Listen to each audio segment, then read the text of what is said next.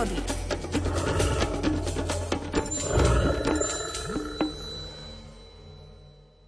O pár minút som lampu zasol a započúval som sa do príhovoru piecky.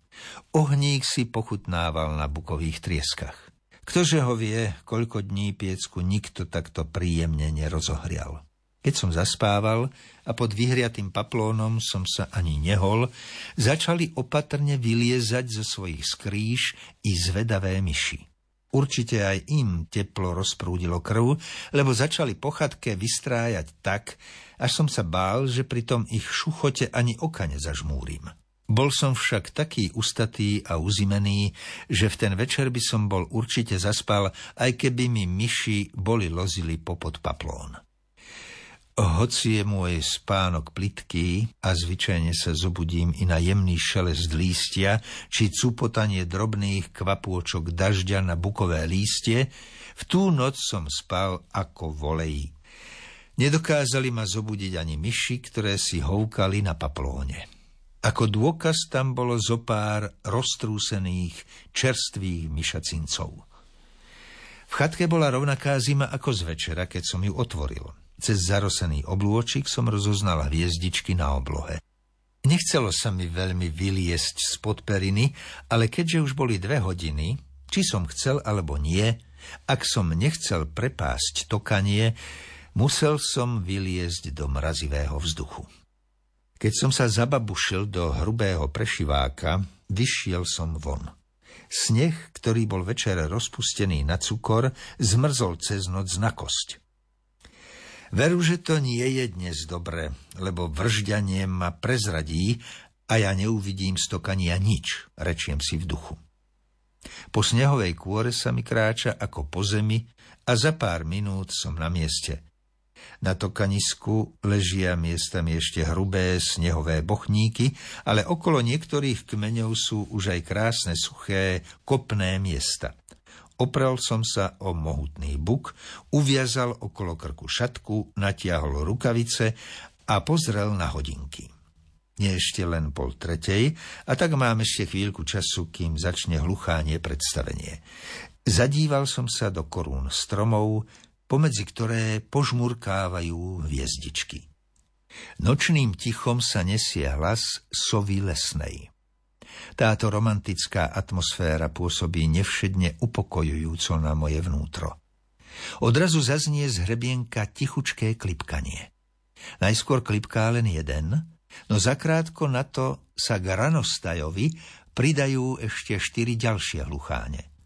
Pod klembou rannej prvomájovej oblohy s Kasiopejou na severovýchode, veľkým vozom a levom na západe, zaznieva ku mne tichučké klipkanie piatich hlucháních hercov. Keď sa ich tokanie rozbehlo a začali jeden po druhom prednášať svoje ľúbostné árie v trojveršiach, zmocnil sa ma zvláštny pocit, ktorý neviem doteraz opísať.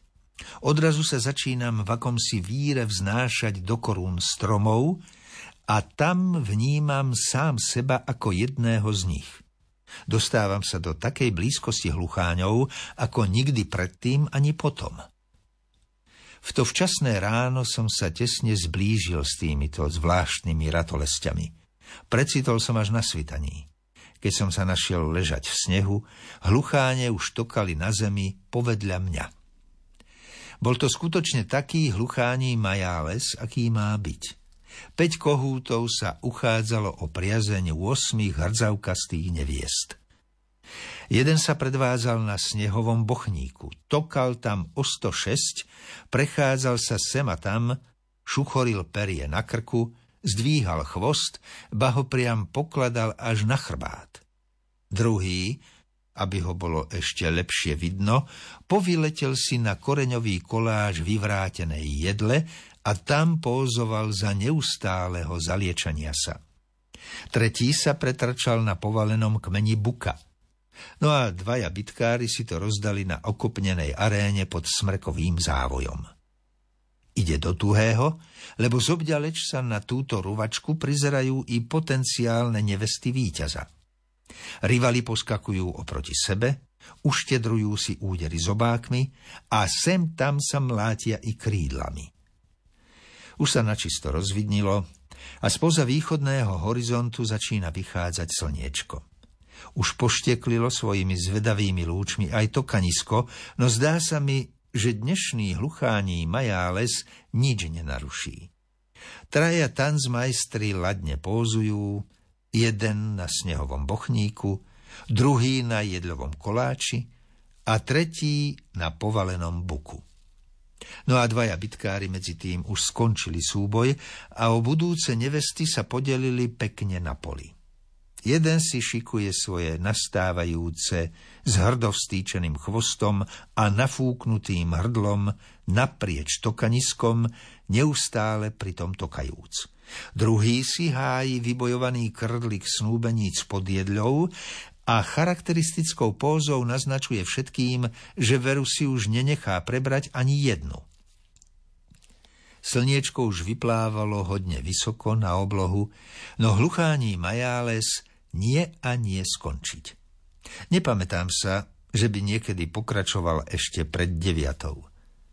Dvaja hlucháni ženísi si vedú nevesty priamo pred oltár lesného chrámu, kde sa za oponou mladých bučkov oddajú a v akte lásky sa požehná život budúceho hluchánieho pokolenia. Táto časť hluchánieho predstavenia, ľúbostné intermezzo, mi však už nie je prístupná a tak sa pomaly poberám z tohto pódia a ďakujem májovej prírode za krásny zážitok. Prišla na zem láska, zlomili jej krídla, pribili ju na kríž, tak meter nad zemou. Utrápená zbytá, aj tak ušla z hrobu zástup, hľadajúci pravdu viedla za sebou.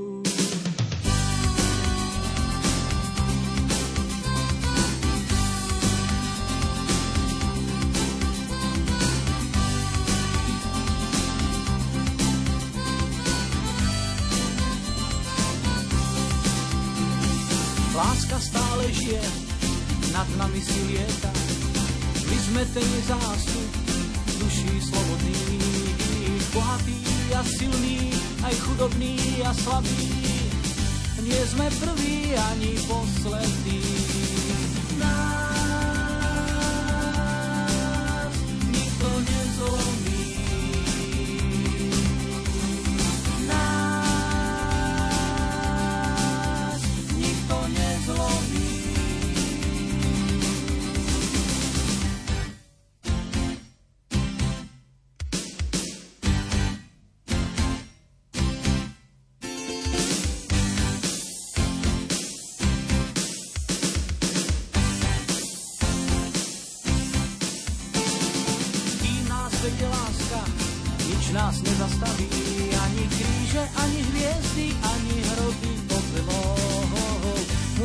Nás strašiť, môžu na nás kričať, nikto nás nezlomí, máme lásku na sebou.